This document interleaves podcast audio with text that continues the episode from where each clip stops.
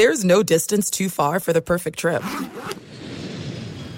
Hi, checking in for. Or the perfect table. Hey, where are you? Coming! And when you get access to Resy Priority Notify with your Amex Platinum card. Hey, this looks amazing! I'm so glad you made it. And travel benefits at fine hotels and resorts booked through Amex Travel. It's worth the trip. That's the powerful backing of American Express. Terms apply. Learn more at americanexpress.com slash with Amex. Getting ready to take on spring? Make your first move with the reliable performance and power of STIHL battery tools. From hedge trimmers and mowers to string trimmers and more, right now you can save $50 on select battery tool sets. Real STIHL. Offer valid on select AK system sets through June 16, 2024. See participating retailer for details.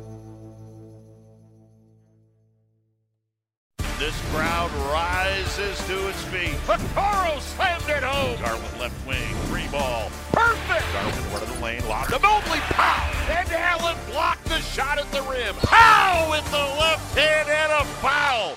Welcome to the Chase Down Podcast, part of the Cavs Media family. I'm your host, Justin Rowan. The Chase Down is presented by Fubo, the official streaming partner of the Cavs.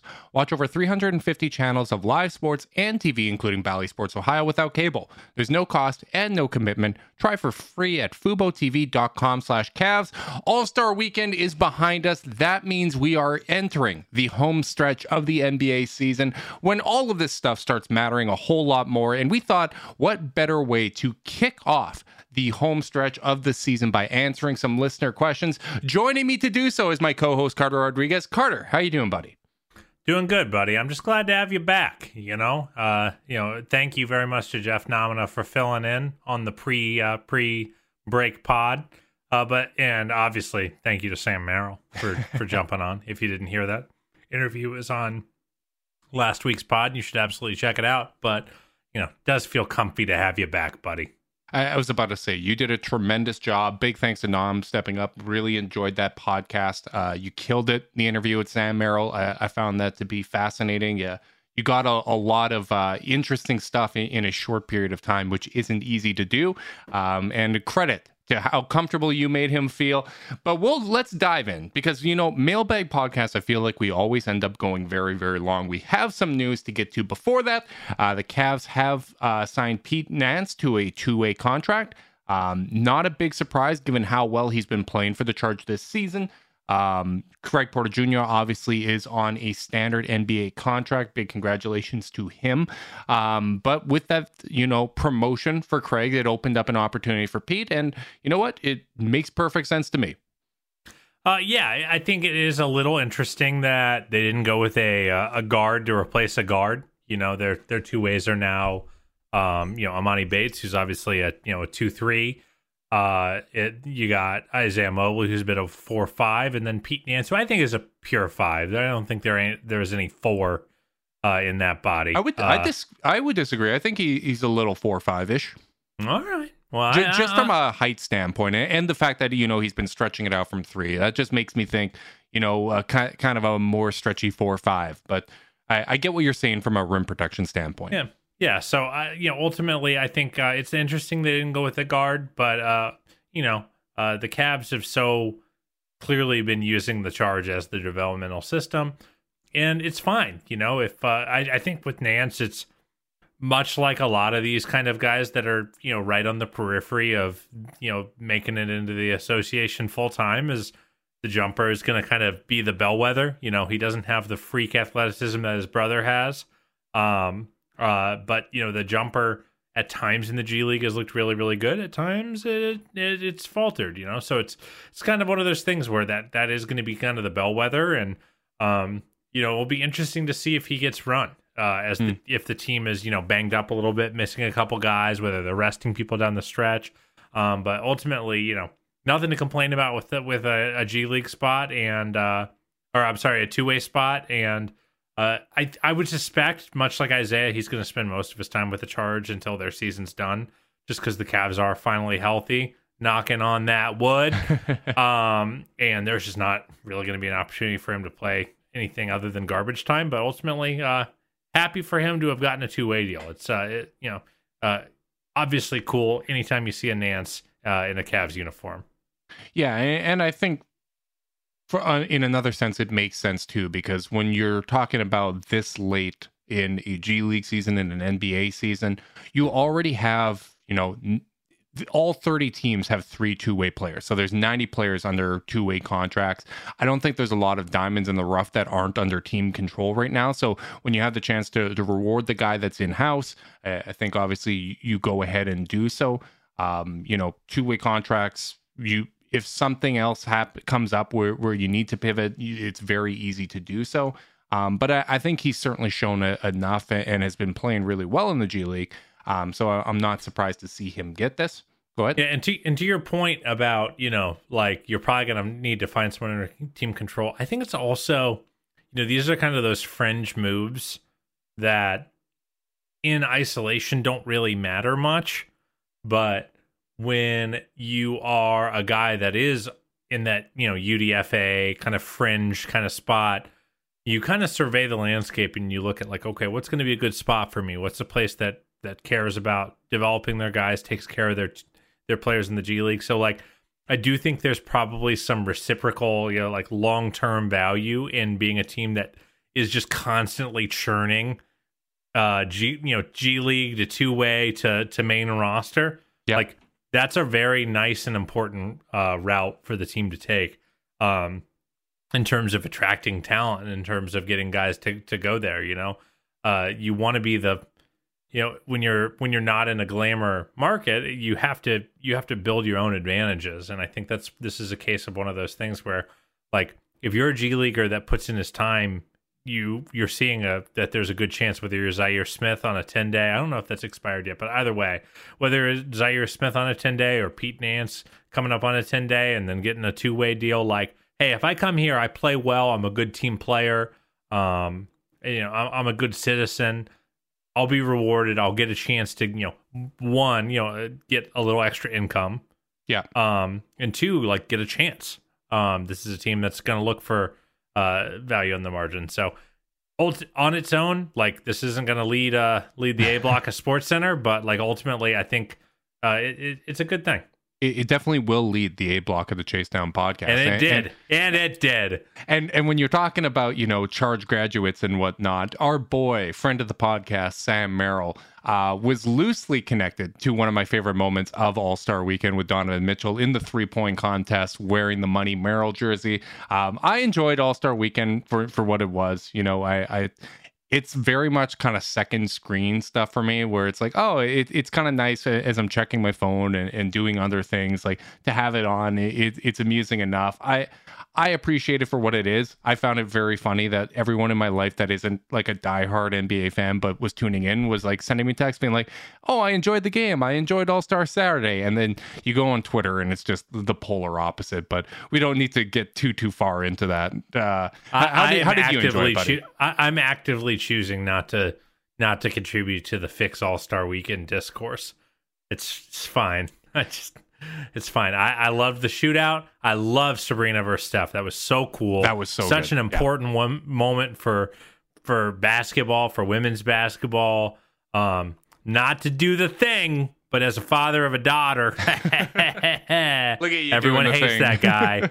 Everyone hates that guy, but I couldn't help but feel kind of emotional. You know, like mm-hmm. that's you know uh, my my mom played high school basketball in in the late 60s early 70s you know when when it was just first starting and now now we've got you know someone like Sabrina Ionescu who is who is you know nearly beating the greatest shooter of all time uh, in yeah. a three point shootout. So that was amazing.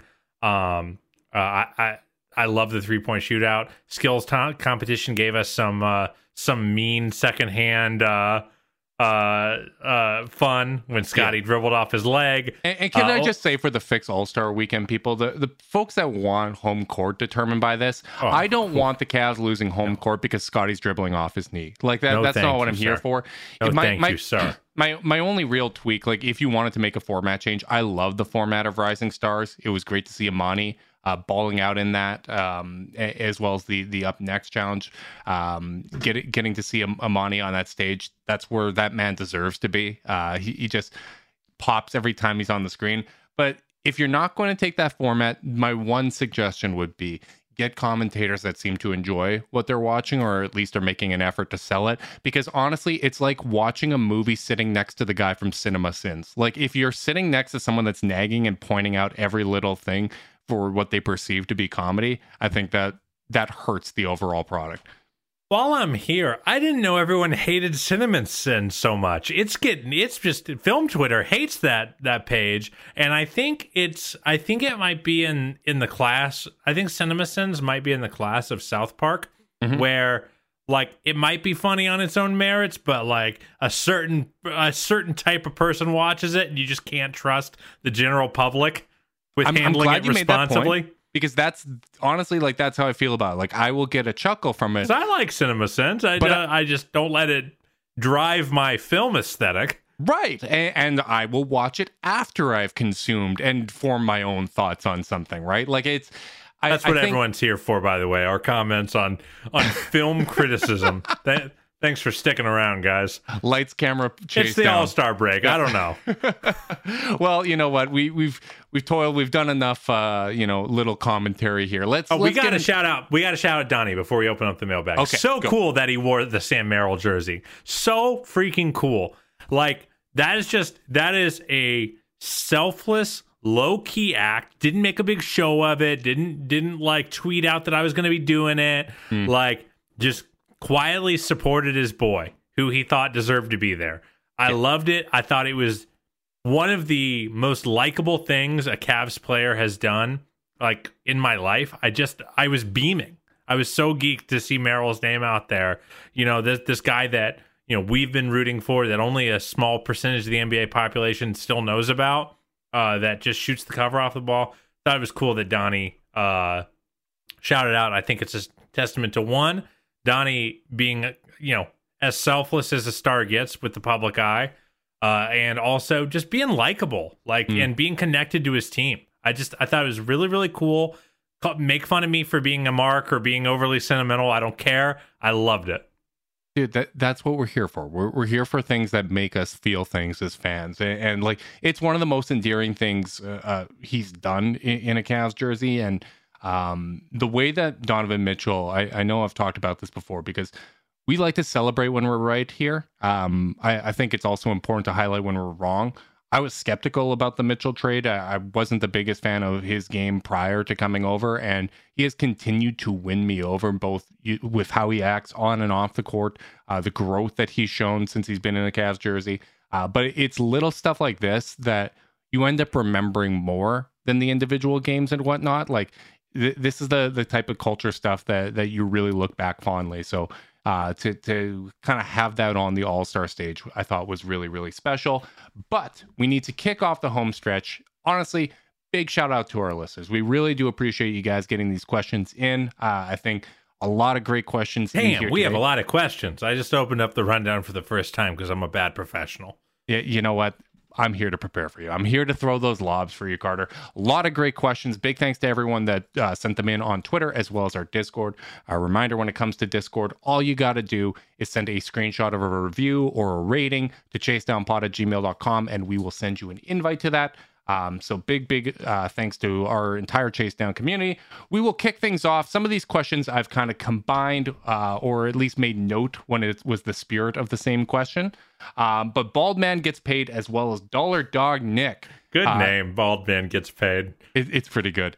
Uh, assuming the Cavs finish second, what would your best and worst case scenario for the way the rest of the seedings shake out be?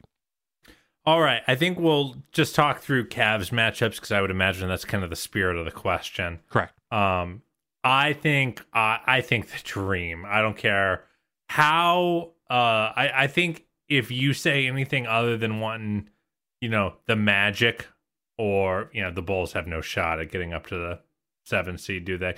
Uh, they're already they're four games back at the Magic and eight. I think if you if you say anyone other than the Magic, I- just think you're getting you're missing the forest for the trees. You know, yeah, the Heat are vulnerable and weird, but they're still the Miami Heat, led by the best coach in the league, led Mhm. by a player who is capable of being the best player in any series against any team. Um, I I I think for me, I want to see a team that hasn't had their first dip into the playoff pool to kind of warm up. But I also think the Magic are a really good starter series. Mhm. Um, you know, I think about some of those uh, late stage Pacers teams uh, in the Paul George era where they were a seven or eight seed, but like you had to go fight against Paul George. They were going to be well coached. They were going to work really hard. You had to go win. And like, I feel like that would be the case against a Magic team are physical, strong, elite defenders that would really test your playoff offense, but not require you to be in in fifth gear right away. Mhm. Um, so I really like that both for a winnable matchup and a matchup that would kind of get you ready for whatever comes next. And then I gotta say, man, I hope the Knicks get up to the three seed. Um, one, I still think they are. I still think the Bucks are a scary proposition, as weird as they have been, Mhm. because Giannis is the best player or the second best player in the world right now. I mean, he's amazing. Um, and I just, I just don't want to deal with that uh, if I can avoid it. You know, if I can have uh, Joel Embiid and uh, uh, or or you know, and, and Giannis go play the Bucks in the second round, that's awesome to me. Mhm. Like, get them out of the way. Uh, and frankly, I just want another shot at the Knicks, man. Like, if we do get to the second round and get to play play them, um, I feel like it's one. Of, it would be one of those cathartic series because I still don't think the Knicks were as talented as the Cavs last year. I I, think the that. Cavs played a bad series in a matchup that exploited them in very bad ways. It was the perfect storm. I want to see them prove that their personnel is is ready. Uh, I want I want to see them prove that their roster construction is more versatile. Um, and uh, you know the Knicks are better, which is scary. You know, OG scares me a little bit. He's the best guy at guarding Donnie in the league, but that's what I want. Uh, and then obviously, you know, from there you just got the big daddy of the East uh, awaiting if you can get through those first two rounds of the gauntlet. But that's my preferred path. What do you think? Yeah, I, I think Orlando is the answer uh, when you talk about first round. Um, eh, eh, although they have size, there's also the the factor that we ran into, right, which is inexperience. What what did we say all last season? We said at some point the Cavs are going to, you know, get embarrassed in the playoffs or and have things fall apart because of the lack of experience. It, it happens to every single young young team. Um, as much as I like Paolo, I think we'd probably have, you know, the t- probably the best two players in the series, potentially three. Um, or like we have guys talented enough to outplay Paolo in the series. And you Um, have the personnel to guard him in your base lineups, which And- really matters. and they don't have a lot of three point shooting. They don't have guards that can really kind of pressure the Cavs' point of attack defense. Uh, like it's just the, the most favorable matchup. Uh, the scariest first round matchup i- is obviously Philadelphia if they were to fall that far. Um, Miami Heat. I don't fear Miami uh, the the way that I probably should. Um, I would. Who do you fear more, the Heat or the Pacers? I think the Pacers. I, I, I I, fear the Heat more.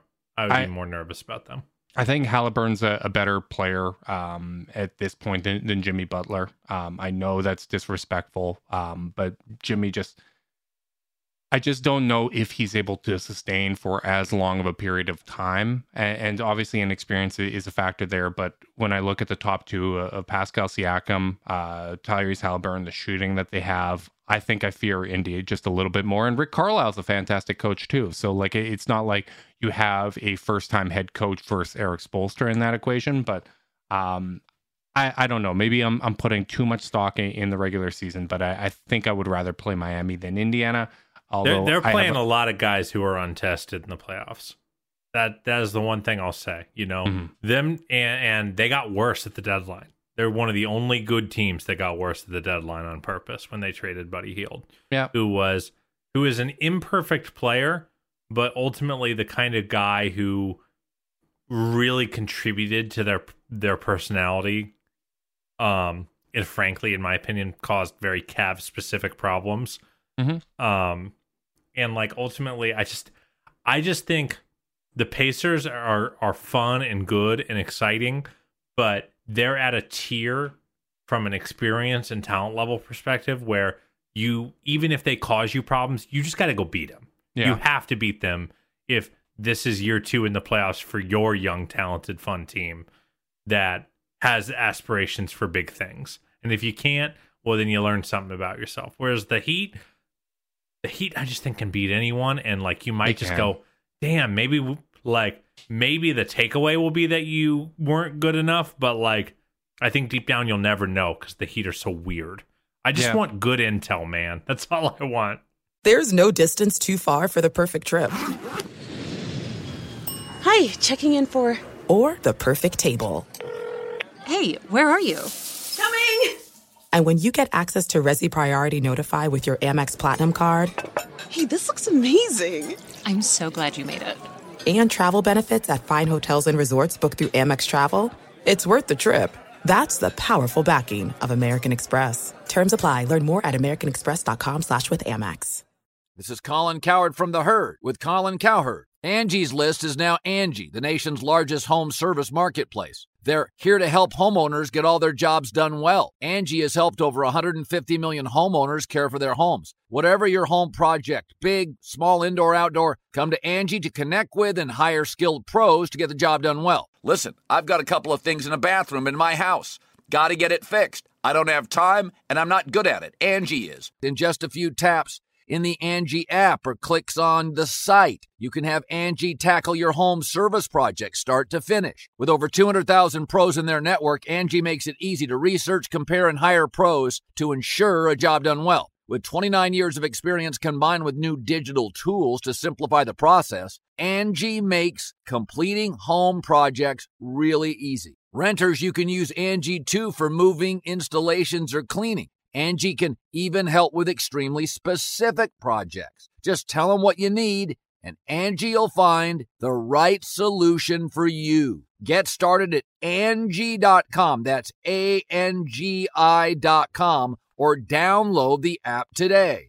Yeah, uh, I, I think that's fair. And honestly, this ties into a question a little further down the rundown from our uh, buddy Zach Weiss at Across the Cavs. But I, I think it, it's a good time to jump into it, which is what's your single biggest concern for the Cavs against Boston, Milwaukee, and New York in a series? So I, I think I love this question by Yeah. the way. let, let's go, you know, matchup by matchup. Let, let's start in the order that he's presented them. Uh, Boston, what, what's your single biggest concern for the Cavs in, in a series against the Celtics? My biggest concern is that our point of attack won't hold up against Boston. I worry that we'll get into help and we'll get one, you know, one or, you know, what that we might have to downshift, then get one of our bigs out on a switch. And then Porzingis will do that infuriating thing he does on this team where he just sort of ambles towards the hoop and gets a wide open six footer. Because it's just like, you know he catches the ball and there's a there's a dude a foot shorter than him on his hip Mhm. and he just kind of floats it up um i think there i think that's my concern i think that this team is gettable uh from i think our offense is built to to do well against their great point of attack defending guards i think Jrue's lost a step Yep. and speedy shifty guys mess with him more than they used to um and ultimate and then i think you know their bigs. We can we can we can mess up a drop coverage right now. We're really good against drop this season in a way Yeah. we weren't last year. So but like i i worry about getting enough stops um because if the celtics don't get baited into their worst instincts which is just chucking a billion threes like that amble to the hoop is always going to be there for zinger. What about you?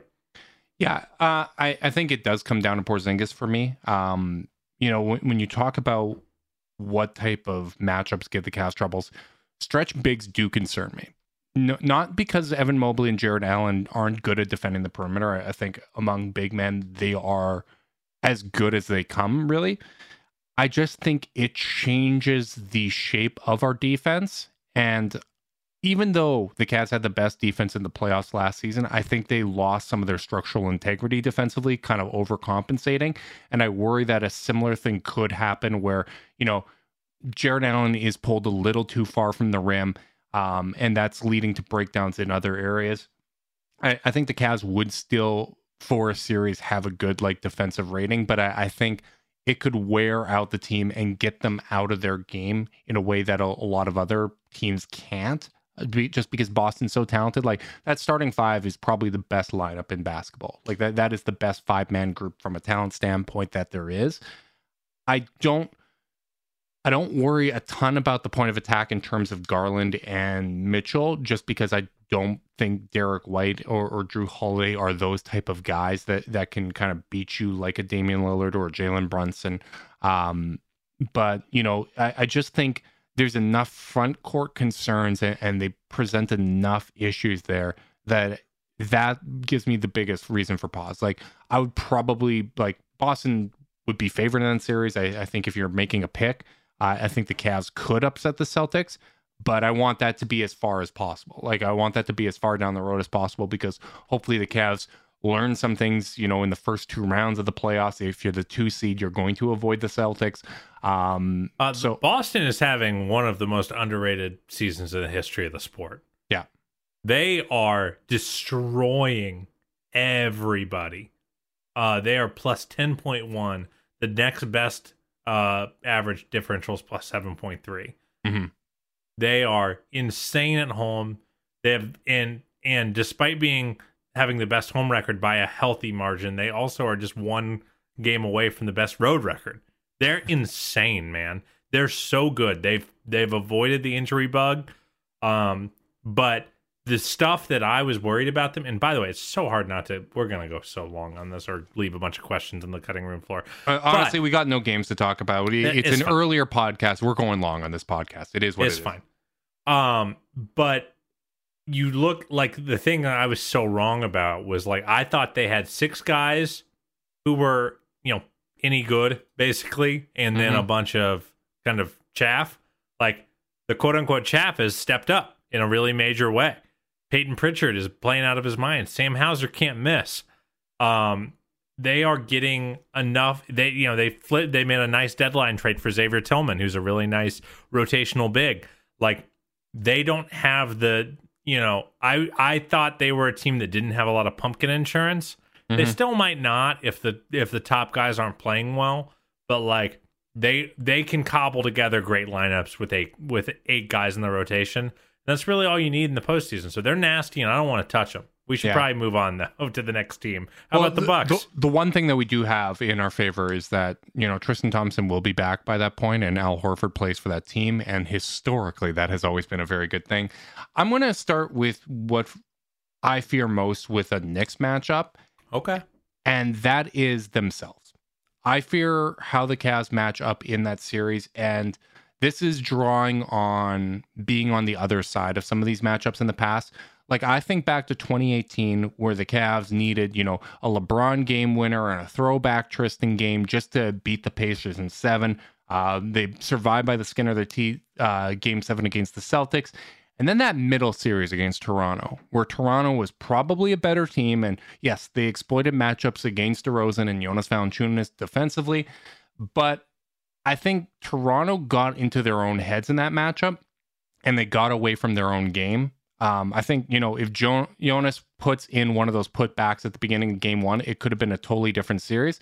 And that reminds me a lot of Josh Hart making that game winner against the Cavs in game one last year against the Knicks. Like, if the Cavs survive that game, you know, there's less of an overreaction. They probably feel a little more confident. It could have changed the complexion of that series. And I just worry that, you know, some of the good habits that we built up this year could go away if you're going up against a team that, you know, you've heard the Cavs talk about what that matchup means to them, how frustrated they are, how like how that has fueled what they've done this season. I just think there's, you know, that potential for trying to do a little bit too much to prove yourself, to to to silence the doubters and getting away from their game. Because I think if the Cavs are playing their game and they stick to their identity that they formed, I feel really good about their chances in any series. Like I feel good about their chances giving Boston a very competitive series. I think they can beat any team in the Eastern Conference in a series.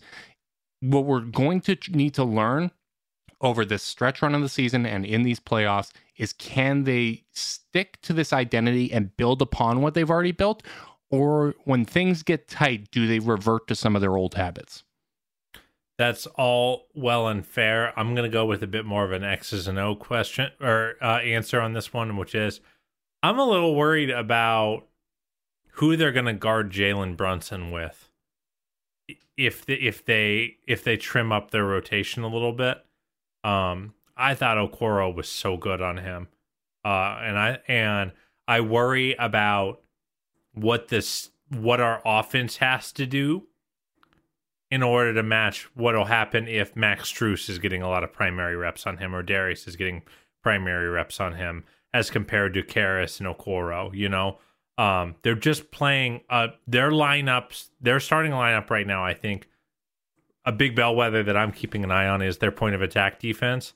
I felt like they were asking early in the year, they were asking Mobley and Allen to clean up a lot more, a lot more than they did last year. Mhm.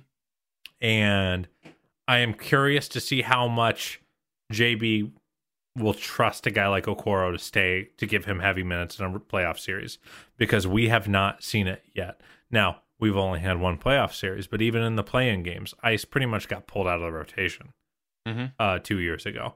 So, like, I, I I worry about that because I think I don't want them to l- backslide on defense because I I really think their their defensive output was amazing in that series. I just think they needed to score better. They needed Yeah. to shoot better, and like so, like their ability to contain that while kind of still building in the stuff that they've added is going to be a really interesting uh, back and forth.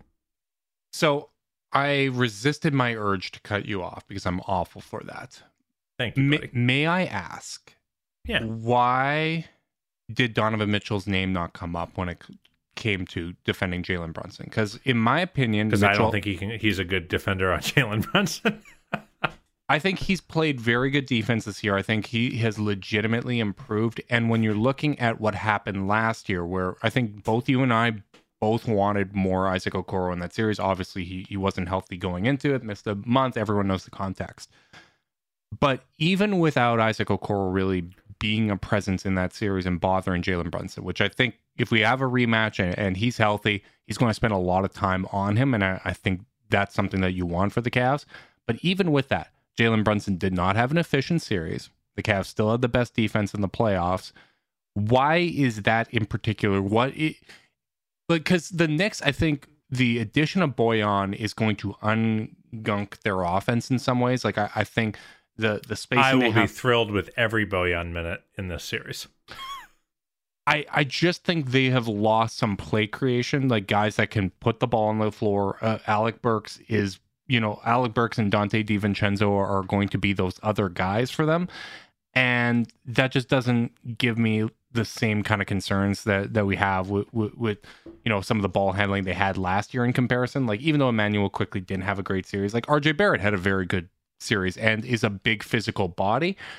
Those guys aren't really that when it comes to physicality. So I, I'm I'm just surprised that that is your answer, um, just from a, Uh, a it's- schematic standpoint. It's just a quiet angst. And to speak to the Donovan thing, um, I I don't have the numbers in front of me. It's very possible that I'm just wrong on this, but my eyes tell me that Donovan does a really nice job against straight line drivers. I really like him guarding up against a Jaylen Brown. Um, uh, you know, guys who are not so herky jerky in nature. I think a guy like Jalen Brunson has done a really nice job of using Donovan's athleticism against him. Mhm. You know, like there were there were plays both in that series and in the game where Brunson scored like 50 or whatever it was against us, where I felt like Donovan was chasing ghosts. You know, big lunges as as Brunson's going the other way. You know, I feel like the straight line drivers who are even bigger than Donovan are stronger. I think he use his athleticism is better leveraged in those spots and his his low you know his low center of gravity and stuff. I think he's great. I think he's become legitimately great closing out on shooters and things like that. I just feel like Brunson's specific play style is not does not suit Donovan's best strengths as a defender. As happy as I am with his def- defense this year, Okay. again, I might just be wrong, but that that is where I, where I come down on it. There's no distance too far for the perfect trip. Hi, checking in for. Or the perfect table. Hey, where are you? Coming! And when you get access to Resy Priority Notify with your Amex Platinum card. Hey, this looks amazing! I'm so glad you made it. And travel benefits at fine hotels and resorts booked through Amex Travel. It's worth the trip. That's the powerful backing of American Express. Terms apply. Learn more at americanexpress.com slash with Amex. This is Colin Cowherd from The Herd with Colin Cowherd. Angie's List is now Angie, the nation's largest home service marketplace. They're here to help homeowners get all their jobs done well. Angie has helped over 150 million homeowners care for their homes. Whatever your home project, big, small, indoor, outdoor, come to Angie to connect with and hire skilled pros to get the job done well. Listen, I've got a couple of things in a bathroom in my house. Got to get it fixed. I don't have time and I'm not good at it. Angie is. In just a few taps, in the Angie app or clicks on the site. You can have Angie tackle your home service project start to finish. With over 200,000 pros in their network, Angie makes it easy to research, compare, and hire pros to ensure a job done well. With 29 years of experience combined with new digital tools to simplify the process, Angie makes completing home projects really easy. Renters, you can use Angie too for moving, installations, or cleaning. Angie can even help with extremely specific projects. Just tell them what you need and Angie will find the right solution for you. Get started at Angie.com. That's A-N-G-I dot com or download the app today. Shall we move on to the next team? Yeah, M- Milwaukee Bucks. Um, I, I think once again drawing on experiences of playoffs pass, best player ends up mattering a lot. And Giannis, I think, in a more definitive way than Jayson Tatum or even Joel Embiid, who you know they've got some playoff questions too. I think Giannis as an NBA champion and as one of the best players in the world and someone that can be the best player in the world on any given night. Um, that's my biggest concern. Like I, I, just think he can change the shape of a series. You can get early Mobley foul trouble, and it just throws everything out of whack. Like uh, it's it's Giannis. Like that. That's it's reductive, but sometimes basketball can be that way. How many guys in the NBA right now can be the best player in a series and still have their team lose? Like it's maybe like four or five guys, you know, like that that are that consistently can be like, yeah, they lost, but that guy was nuts. Yeah. like that whole series. And Giannis kind of has like three or four of those series to his name. I know Luka has a couple series to his name like that where it's like they lost, but it is not on that guy at all. you know, like that normally, like if you lose, you know, you look at like the Celtics as an example.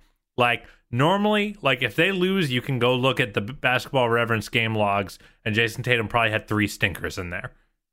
Right. Like even Giannis's stinkers are like 34 and 16. like he just happened to not be super efficient from the field or he missed a bunch of free throws. Mm-hmm. I just think his floor is so freaking high um, so yeah, I, I, I think that is probably where I'm at. Where I it's Giannis, maybe somewhat secondarily. They just are very big in the front court. Um, but like I don't know. I just think our offense is so much better built for that this year.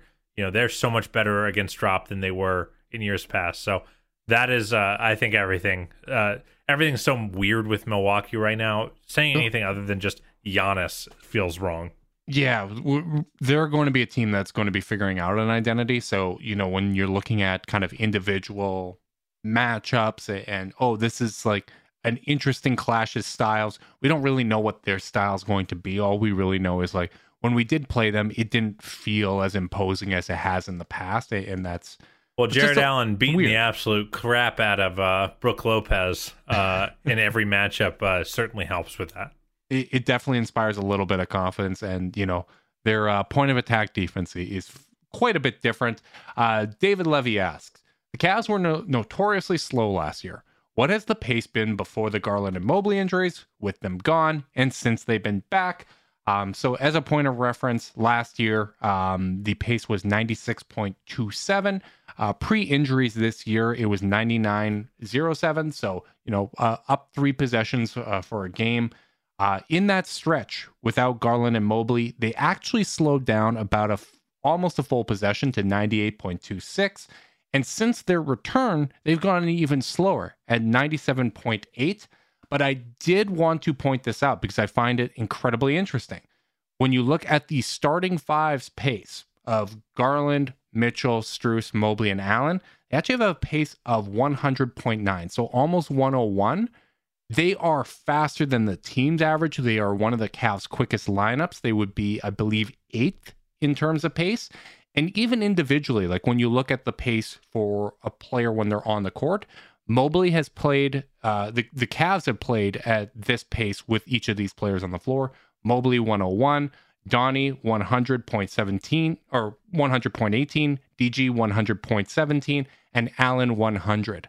So my conclusion here is if the starting unit is playing so quick and these guys individually are playing so quick when they're on the court, the reason we've seen a drop off in the no Garland and Mobley stretch and the stretch since their return is because they have blown teams out, and all of a sudden you got bench guys playing these all bench lineups playing at a totally different pace, uh, running out the shot clock with 45 seconds because they're up 35 points. Little things like that that can throw some noise into the sample. But I do find it interesting that as a starting unit, understanding that the spacing isn't as great with two bigs, they have been playing a whole lot faster than any other Cavs lineup. First off, Thank you for doing that research. Very, very good. Um, I think it is one thing, a couple things to note. Thing one, the difference between, uh, you know, being the 20 let's see here let's let's just take a little sample the difference between the 23rd fast team and the ninth fast team is about two possessions so like this is one of those things where I think the ranking, I just I think I am at the point of my life where I just I'm not going to care. I'm not going to care where they rank and pace unless they're dead last or they're first. if they're in the middle, they're probably pretty close to like 12 other teams. Yeah. Um I think is also worth noting that of the 10 fastest teams in the league right now, it used to be pace really correlated to great offense. It's not necessarily the case right now, you know, or or great teams. Like there, it was you know you could kind of tell who was playing the right way by who was playing faster. You got Washington is first in the league in pace by a healthy margin. Uh, you have Detroit at seven. Uh, you have Atlanta at three, though their offense is pretty, pretty, uh, pretty darn good. The Lakers, who have a pretty uh, moribund offense, they're sixth. So like, it's one of those things where like I just I'm not as worried about the number right now. I'm I am actually much more worried about what I'm seeing. And what I am most interested in now, Justin, and I'm never going to track this because I'm a bad professional that doesn't t- take good enough notes. The thing I'm most interested in is what does the shot clock say when I see the first action run? Yeah. When I see that first screen, when I see that first sprint, um, and more often than not, I'm seeing it at set 18 or 17. And the thing that drove us crazy last year was 10. 10 seconds being run off the clock. We were at 14, 13, 12 before the first set started. And like you look at expected point values per possession as you go down in the shot clock and it just collapses. The Cavs were shooting themselves in the foot for no reason whatsoever. They have stopped doing that. So as long as they continue to stop doing that, which is a horrible sentence, I will be happy. Yeah. You know, they have been playing with a much better pace and and, and a speed that that's, you know, every everything makes more sense. Like I, I think still that is going to be something that I watch in matchups against great better teams, especially late in games. Um, not killing the clock. That's one of the things we loved about their win uh, over the the Sacramento Kings, where oh my God, we're playing with, against such a great offense. Like we're we're up. Should we nurse this lead? No, they they continue to get into their sets and, and continue to make life easier for themselves in the half court. So that that to me, like when you look at kind of trends for the the home stretch of the season, that's going to be one of the things that uh, I'm really keeping my eye on because I, I think when we talked about this in the past, like I, I, think the responsibility comes down to Garland and Mitchell more than anybody else. And for Garland, sometimes he slows down, particularly in the fourth quarter. That's a habit he needs to break. I think for Donovan, sometimes it's all right. I'm slowing the clock down and I'm going ISO. No, nobody else is really moving on this possession. The, both of them have been able to generate such great success for themselves and it, it, the the team as well by doing that but it just understanding that in order to get that to translate to the playoffs, they got to break those habits that they have. I, I, think that's one of the things that I'm really keeping an eye on. Yeah, and a couple things to add to that, which all awesome points as usual. A couple other things. This team has a penchant for letting perfect be the enemy of good. Getting into your offense fast allows you more grace to do that you can pass up a, an okay look after the first action and, and attack a closeout to try to go find a wide open shot if that first action is happening with 17 on the clock. Um, so like I, I just think you unlock so much when you go faster. You uh, and I and I think they're doing that. So ultimately, really really happy. I actually forgot the second thing I was going to say because uh, I'm scatterbrain. Sorry. That's that's okay. Uh, I, I think the the main takeaway is that pace in the half court is the foundation for better offense, just oh, like oh, Zoom oh. is the foundation for better podcasting. Support for this podcast and the following message comes from Zoom. Half a million businesses connect using Zoom, a single platform for phone, chat, workspaces, events, apps, and video. Zoom enables real time collaboration for teams around the globe. Zoom, how the world connects. There are some things that are too good to keep a secret like how your Amex Platinum card helps you have the perfect trip. I'd like to check into the Centurion Lounge. Or how it seems like you always get those hard to snag tables. Ooh, yum. And how you get the most out of select can't miss events. With access to the Centurion Lounge, Resy Priority Notify, and Amex card member benefits at select events, you'll have to share. That's the powerful backing of American Express. Terms apply. Learn more at americanexpress.com slash with Amex. This is Colin Cowherd from The Herd with Colin Cowherd. Angie's List is now Angie, the nation's largest home service marketplace. They're here to help homeowners get all their jobs done well. Angie has helped over 150 million homeowners care for their homes. Whatever your home project, big, small, indoor, outdoor, come to Angie to connect with and hire skilled pros to get the job done well. Listen, I've got a couple of things in a bathroom in my house. Got to get it fixed. I don't have time and I'm not good at it. Angie is. With just a few taps on the app, you can have Angie tackle your home service project start to finish. With over 200,000 pros in their network, Angie makes it easy to research, compare, and hire pros to ensure a job done well. With 29 years of experience combined with new digital tools to simplify the process, Angie makes completing home projects really easy. It's your one stop shop Angie can help you find the best price for your project by comparing quotes from multiple pros in just a few taps or book services at an upfront price based on local data. They get the difficulties that can come with home projects. They get it. Why not make it as simple as possible? Get started at Angie.com. That's A N G I.com or download the app today.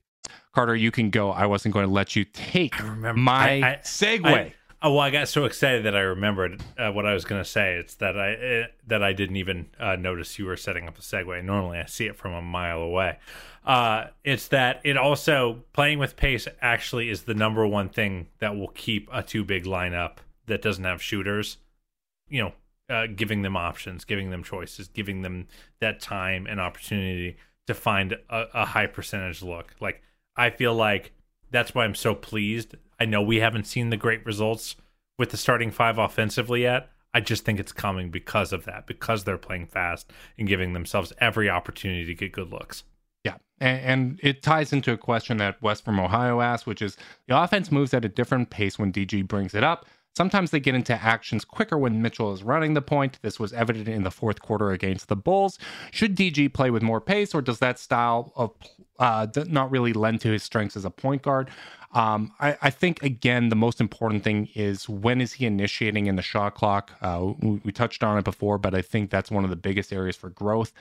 I, I really don't like that I can't kind of look at individual pace, um, like you know, filter out Donovan Mitchell on cleaning the glass. Bring and, back NBA Wowy. What a website that was. Yeah, it, it, a little bit more difficult, but I did want to pull some of the transition frequency. Um, Garland and Mitchell on the court together, they actually get out in transition 19.4%, which is in the 99th percentile. They really get out and run when the two guards are together. Just Garland, it's down to the 20th percentile, uh, 13.6. And just Donnie is 16.8, which is the 86th percentile. So about a 3% jump when the, those two guards are together. And I, I think. And that's, and that's the difference between uh, 66 percentile points, that 3% jump yeah, it's it's a massive, massive jump. But like, I I think you know again, so many of the numbers, whether it's pace, whether it's offense, whether it's defense, d- despite that being counterintuitive, the team numbers all go in the right direction when the two guards are together, and, and their own individual efficiency always improves when the two guards are together. So I, I think that's something that I want to see um, Garland continue.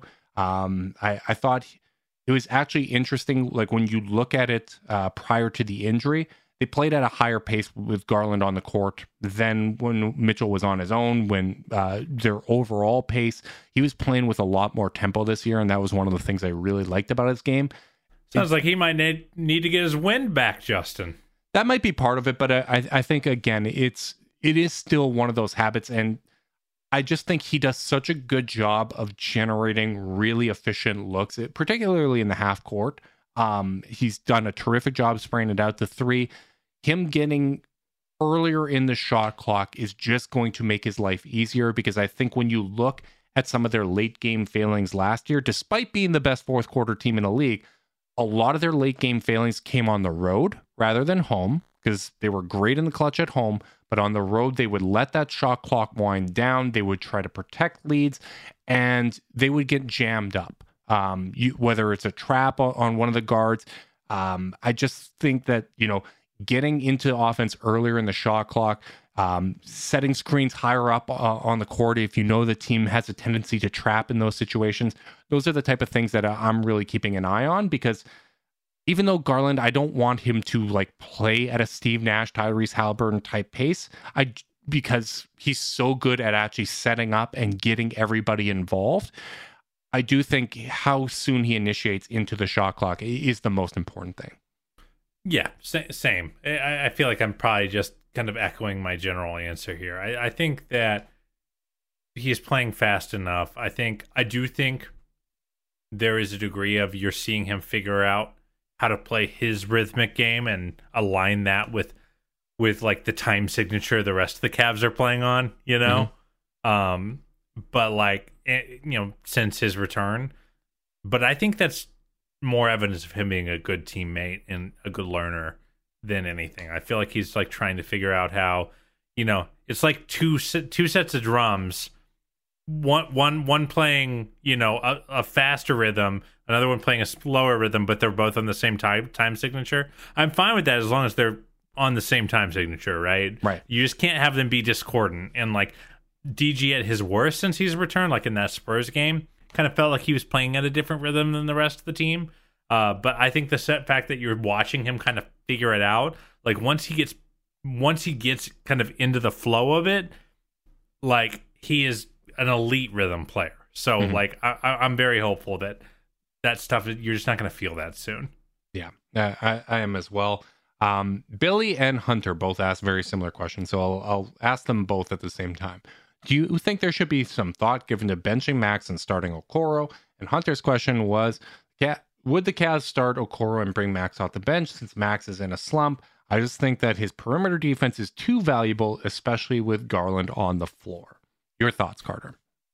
Um, no, I don't think they will do that, especially not in the regular season. I think the worst thing you can do with a slumping shooter is bench him. Um, you know, you have to let him just keep shooting. Like that's that's part of the job. It's part of the it's part of what what goes on, and it's part of signing a guy like Max Strus, who is a streaky shooter. Um, Mm-hmm. Plus, he's still kind of the plus minus king of the team. He's still doing everything you need him to do. Uh, they perform at a very, very high level with him out there. Um, I do think it's worth asking how sure are we that the Cavs starting lineup is set no matter who they are playing in the postseason? I think starting lineup is going Is to it be matchup proof? I think from a starting lineup standpoint, yes. Um, particularly because the lineup data has been so good. I think there is the potential for Isaac Okoro to be our Andre Iguodala, which is funny because that was one of his draft comps. And when you look at it, he is taking more threes per game than uh, Warriors Iggy, and he's shooting them at a higher percentage. Um, That's crazy. That's crazy. Uh, it's just one of those things, buddy. Basketball, man. But Harrison Barnes would start because of the value that his spacing brought. And I, I think Max Strus, you know, brings the playmaking. He's got the chemistry with Mobley. Th those lineups have been so good. I do think that there's the potential uh, for Isaac Okoro to close games uh, for the Cavs, particularly in the playoffs. I think there's even the potential that you go one big and have Max Strus and Isaac Okoro out there as kind of partners in the front court along with the two guards. Like I think there's a lot of options and levers for JB to pull. And we saw earlier in the year that the Strus Okoro Mobley front court is very effective. Like it's a good two way lineup, and Okoro you can play that screen setting four type of role. If you're looking forward to like one of those matchups against the Knicks, if that were to occur, if OG Anunoby's playing down at, at power forward, that might be something that they go to to you know cross match because okay, we feel good about Garland and Mitchell on Burks and DiVincenzo. We can put Okoro on Brunson. Strus can guard OG. He's not really someone that can put the ball on the floor. And we have one of our bigs out there. Like, I, I think there's a lot of options you can go to, but I just love it is funny. Like you look back on that Knicks series and, and, you know the hell that guys like Isaac Okoro and Dean Wade got. So the fact that we're having these type of conversations, I think, speaks to a healthy Cavs ecosystem overall. Yeah, I mean, I think the team is just crazy deep, and that's why you have to have that discussion. I actually do think the starting lineup could be fungible uh, and a little bit more swap outable. Um, I don't think any of the core four guys would would get benched in a series. Maybe if you got all the that feels like a like a next year thing. Like you make it all the way like deep into the conference finals, and you have a matchup you just can't shake, so you make a tweak because you you have such depth and trust in your in your sixth seventh man that you can do that. But I do think that small forward spot could be one of those things where if Max is just ice cold in a series, or Brunson's killing you to start every game, you know maybe you consider ice. Maybe you're playing the Celtics and Tatum is out there and you know Dean is really good on Jayson Tatum and has proven that he's been really good on Jayson Tatum. And you want to be able to leave Evan Mobley to go play free safety and gunk up the rest of the Celtics actions. Okay, maybe you do that. Um, like so- Channing Frye in for TT. yeah, or Richard Jefferson in for Kevin Love, which is Yep. like the, the next step. And I do think it'll be interesting.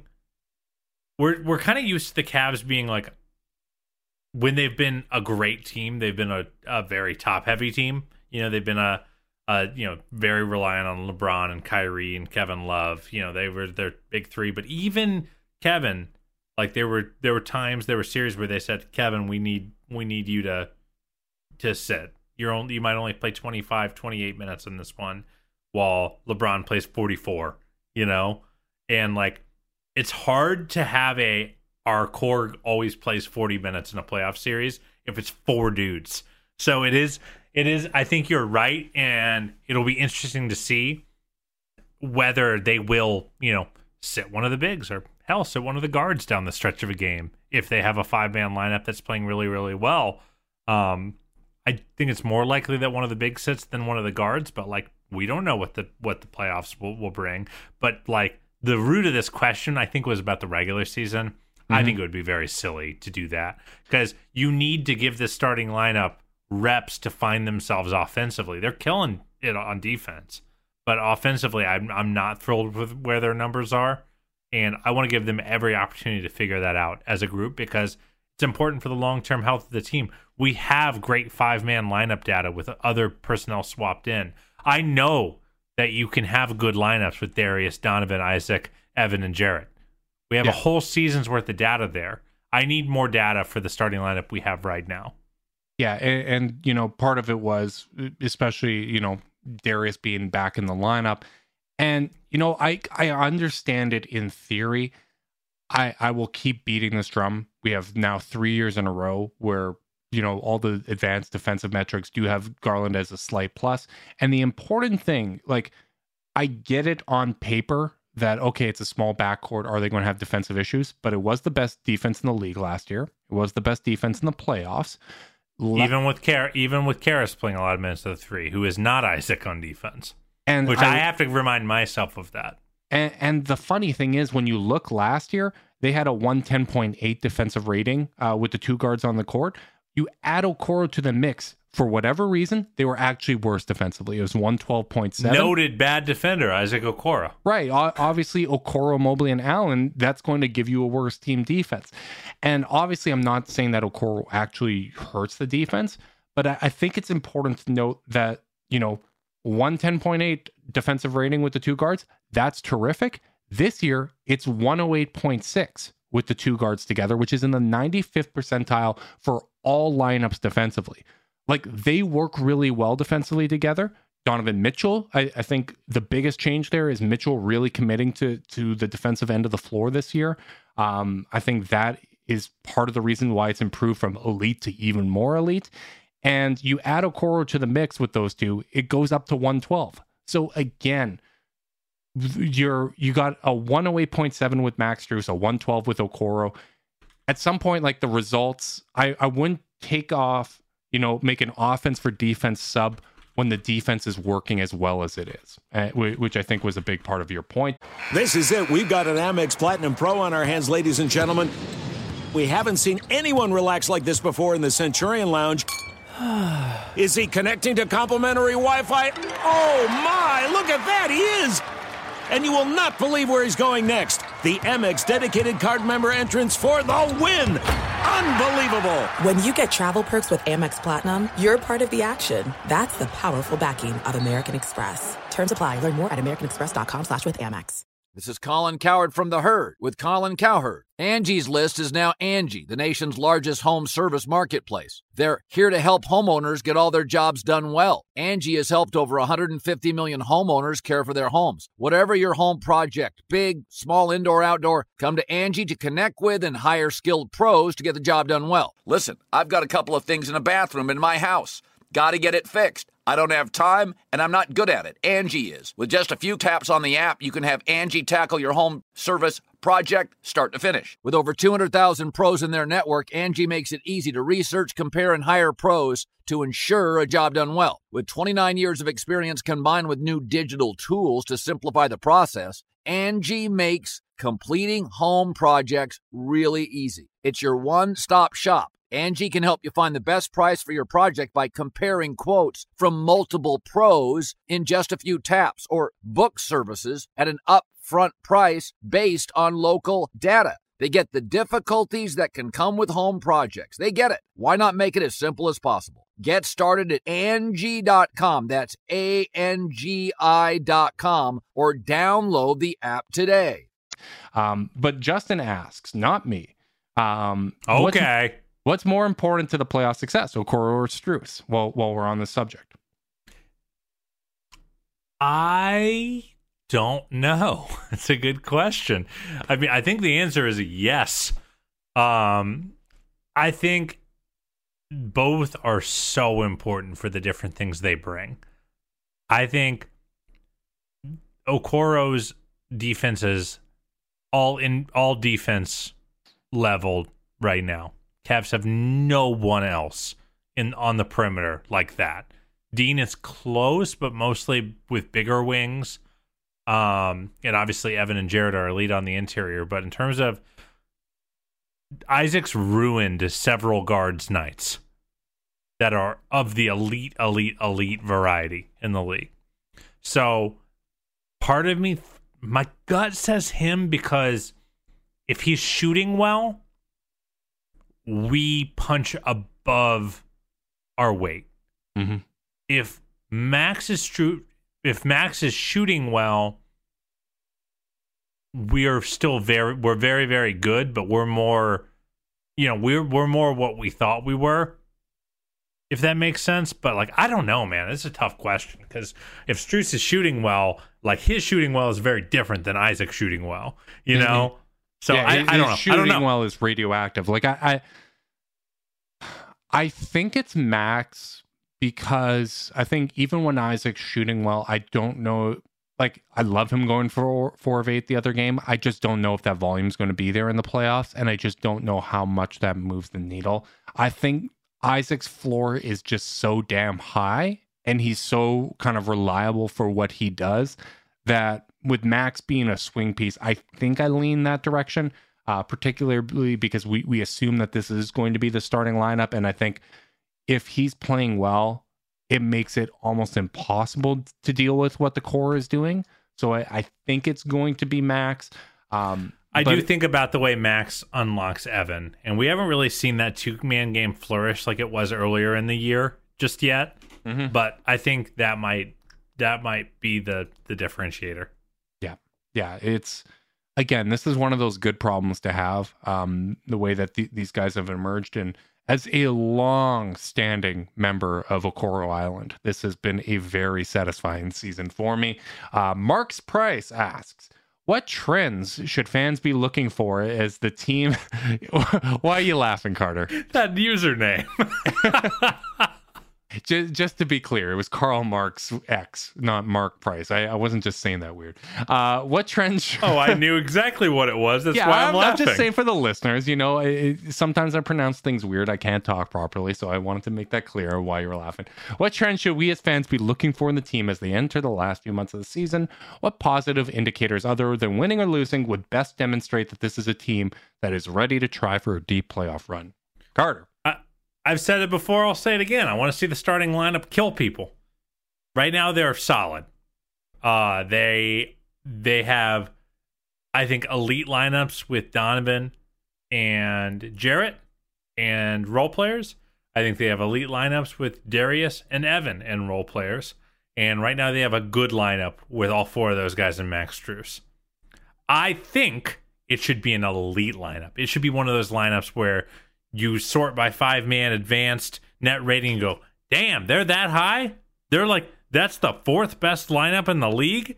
That's the ceiling, I think, of our starting lineup if things play as well as I think they should. There's no world in which their offensive rating should be five or six points lower than it was with Isaac Okoro last year at small forward. Mm-hmm. So I I am more confident than I have ever been in this team's ability to roll out lineups that are no worse than B, B plus.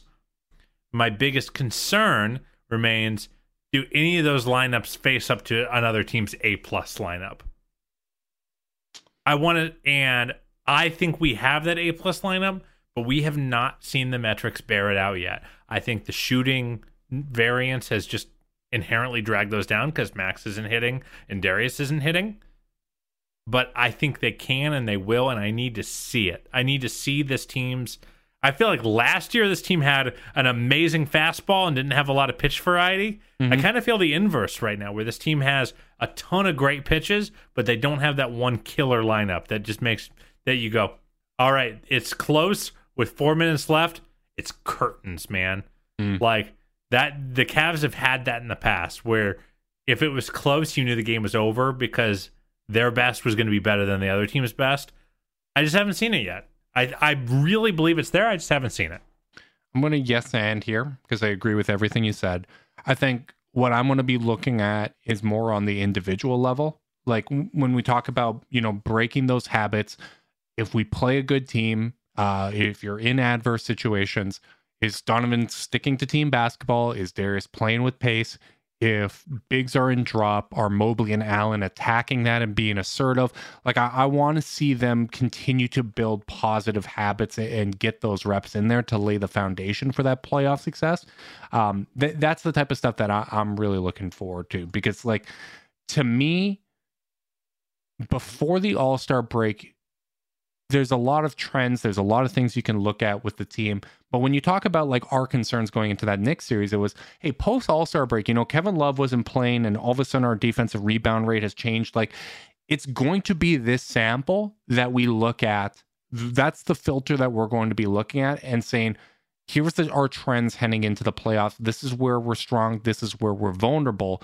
Um, because all the context of earlier in the season, all the lineup weirdness, this is going to be who you are heading into the playoffs. Wh- whether that means somebody's a little banged up and, and, and things are a little wonky, like you just have to go with who you have. So I'm go- more interested on the individual level of are we building positive habits? Are we stacking successes and, and putting ourselves in the best position to have playoff success? Yeah, I think that's I think that's fair. Um, and ultimately, you just need to see them prove that they believe in what they're building. Um, because if not, then you know you have big questions to answer. Yeah. Um, Tony asked this question um, before we get to close out the podcast with the Darius portion of this because we got quite a few Darius questions. Uh, what opposing team play style has you the most worried? Example: double big, grit and grind, five out with shooters. Uh, for me, it's stretch big. I, I answered that a little earlier in the podcast, but I'm curious to hear what you have to say, Carter. Opposing playstyle that has me the most worried.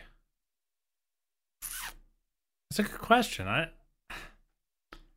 I don't know. Again, I think this kind of goes back to my last answer, and it's it's maybe not a sexy answer, but I think it's like I just want to see. I'm worried that, you know, again, whoever we're playing at the, that, you know, as we get deeper into the postseason, that their A game will be better than our A game. You know, like I think we can hang over 48 minutes really well, but like when we're that four minutes left, like is the Celtics are the Celtics just gonna bury us in threes?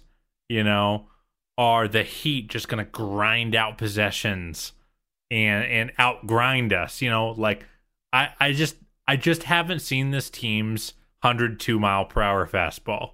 You know, and I again, uh, so I, I'm sorry to answer the same thing as I answered in the last one, but I think it's the same answer. I think it's yes, all of them. I, I just want to. I, I think I think we can hang with any style. I think our our optionality is better than we've ever had, maybe since I've been a Cavs fan. Hmm. So you know, because like even those LeBron teams, there would be teams whose matchup who would present matchup problems, but we just talent through them. Yeah, and we, we I- had I a hell of a fastball. We had, yeah, our fat. We had the one of the fastest fastballs in the history of fastballs. You know, we don't have that now. Yeah. Um, I, and I, I really do think our fastball was really great last year. I just want to see them. You know, we got some Tommy John in the offseason. We've been re- rediscovering our strength. I want to see it. Oh, I can't wait to rediscover the strength of my ankle. Uh, moving on to Darius.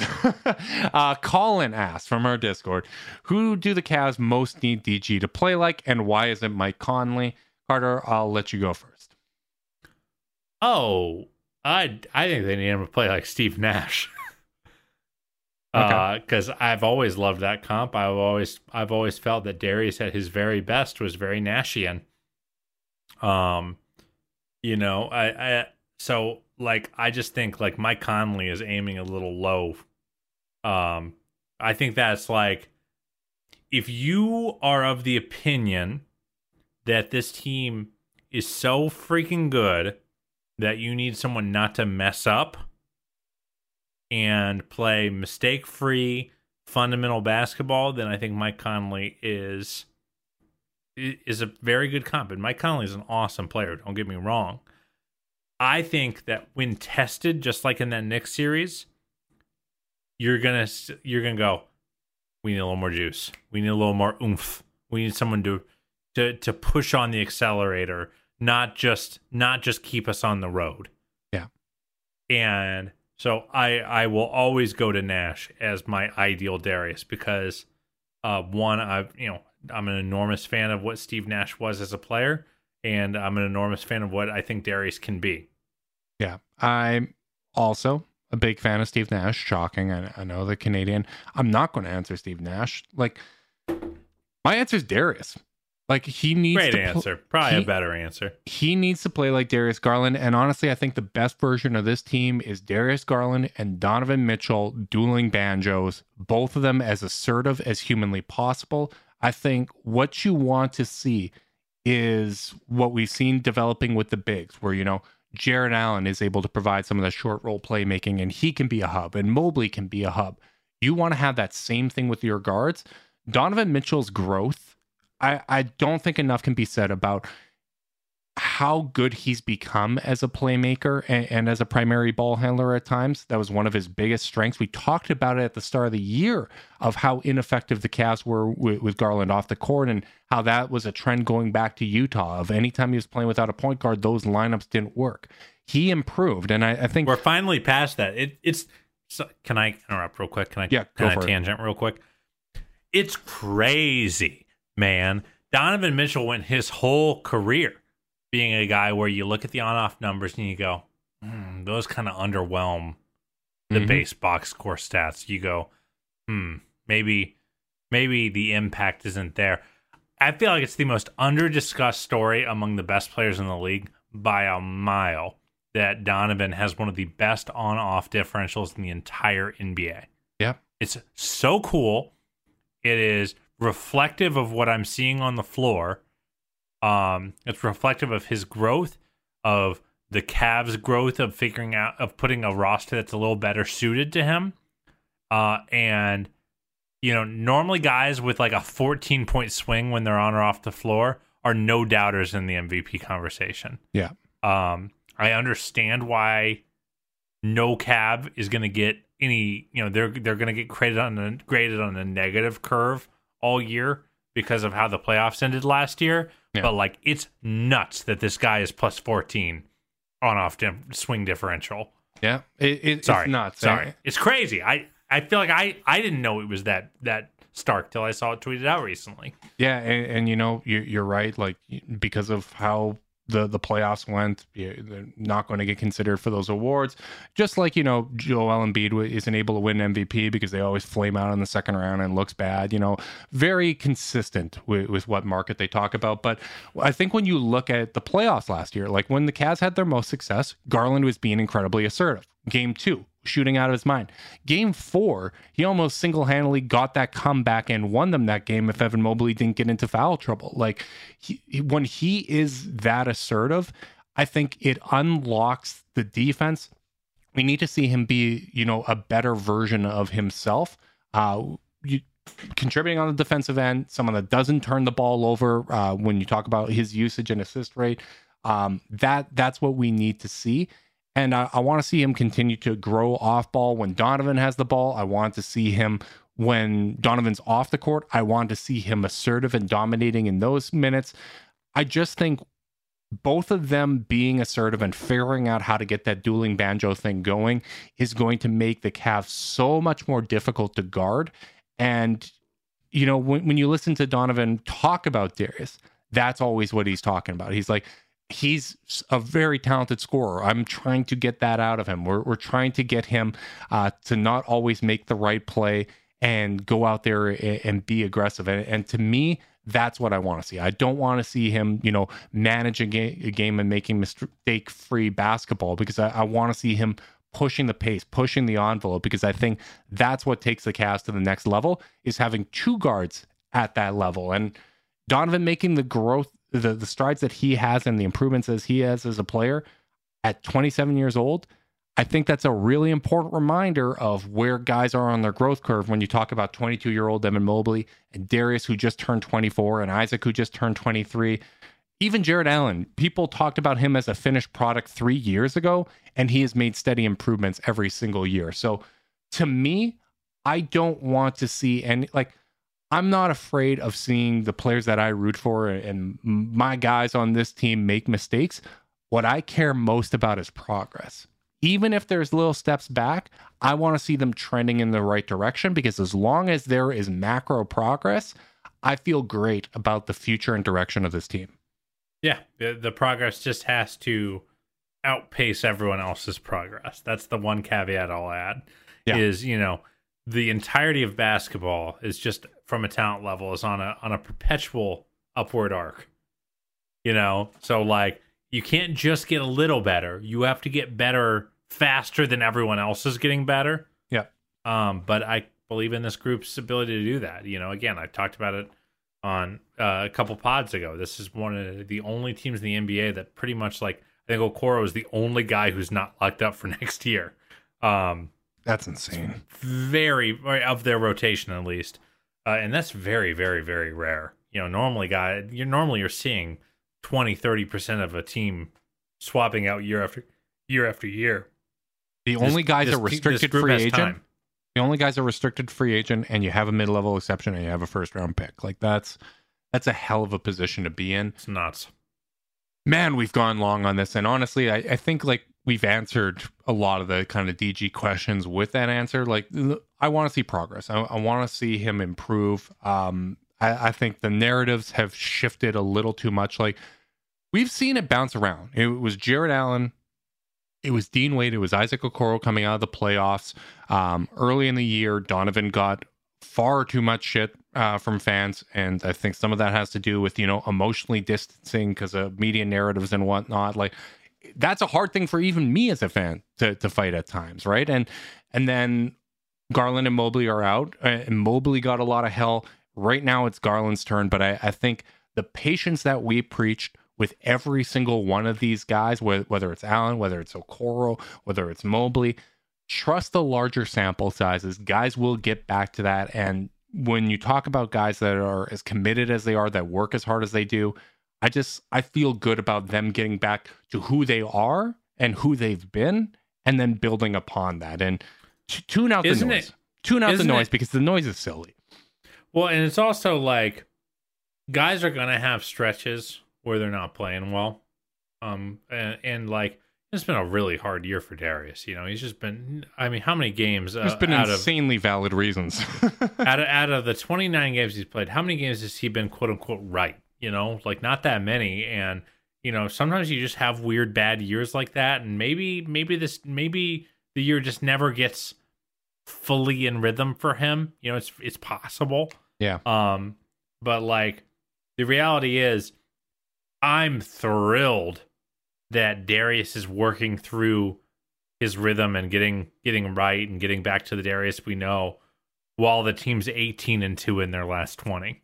You know, like normally when your best two or three guys are having a rough time, that's reflected in the standings. Yeah. And like the fact that it's not just shows how freaking good this team is. Uh, Because I don't. If the, if here's a question for you, buddy, a mailbag question from me to end out the night. If uh if if zero is the Cavs didn't play at all to their potential, and a hundred is the Cavs are playing to the ceiling of their potential as a team. What do you think the the, the number the Cav the highest number the Cavs have gotten to this year? Um, that's very hard because I, I would say on the aggregate it's been like 78. I, the highest peaks they have reached. the highest peaks still feel like low to mid 80s. I, I was going to go 84, yeah, 85, somewhere in there. Yeah. Which means there's there's a cool 15% of undiscovered ceiling, I and that's pretty cool. yeah, like Mitchell and Allen being the ones that made leaps this year. I think like those are the hardest. Like when you talk about most improved, it usually is whoever was scoring nine and jumped up to 20. Those little subtle leaps in the margins can be the hardest to accomplish. So the fact that they have kind of knocked those off and there's just so much room, like even just Mobley and Garland getting back to who they've been would level up this team so much. And I think with Mobley's three point uh, shooting, with you know some of the the pace and, and if Garland can get the the volume up on his threes and whatnot, I think there's there's so much untapped potential there that there's a lot more. I I I almost feel 84 is too high. So that that is how I would answer that question. But I think um, 84 isn't too high, but the difference between 84 and 100 is maybe the difference between like 40 and 84. You know, mm, like the the it's an exponential growth curve. that's that is certainly fair. Um, man, this is bringing me back to, to college and my grades that never hit 84. Uh, but big thanks to everyone that sent in questions. Really appreciate you guys. Uh, if you're watching live on YouTube, make sure you like and subscribe. Click the notification bell so you know when we're going live. If you're listening via podcast and you want to support us, leave us a rating, leave a review, subscribe, unsubscribe, resubscribe, and help cook those books. If you want to be part of Chase Down's exclusive Discord chat, send a screenshot of the review to chasedownpod at gmail.com. However you choose to support us, we really do appreciate it. Make sure you guys are staying safe out there. Until next time, go Cavs.